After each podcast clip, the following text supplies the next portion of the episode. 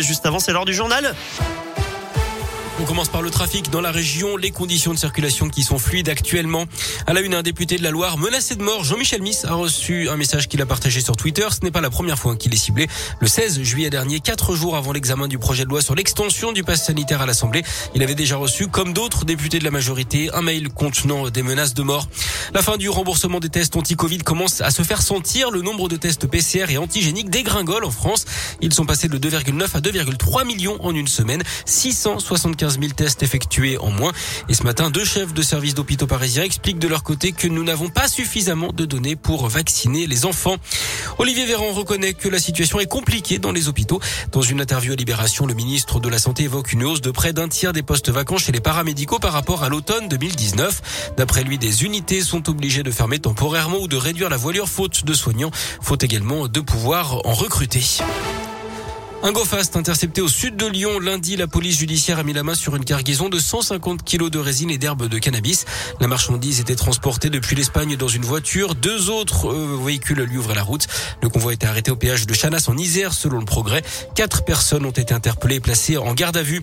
Des soupçons de favoritisme à Glazé dans le Beaujolais au nord de Lyon. D'après le progrès, la commune aurait confié des missions de communication à une société dirigée par un membre de la famille du maire actuel, Guilain de Longial, et de l'ancienne maire Elisabeth la Lamure sans mise en concurrence pour plus de 200 000 euros.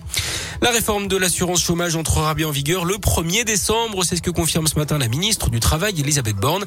Avec la mise en place de mesures plus strictes, il faudra notamment 6 mois et non plus 4 pour bénéficier d'une allocation chômage.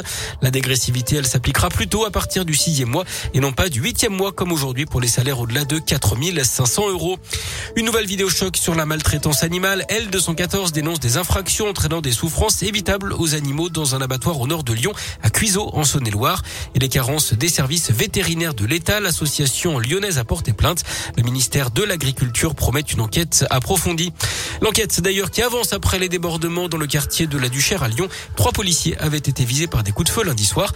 D'après le progrès, un individu armé d'un fusil à pompe aurait été repéré la semaine d'avant dans le secteur. Un automobiliste avait été mis en joue. Des coups de feu avaient également touché un immeuble voisin. L'enquête doit désormais déterminer si un lien peut être établi entre ses affaires.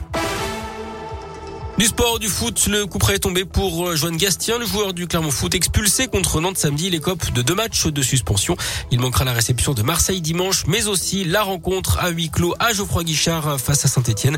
Ce sera le dimanche suivant à 15h.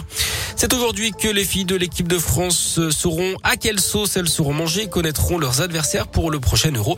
Le tirage au sort aura lieu à 18h. La compétition, elle se jouera du 6 au 31 juillet en Angleterre.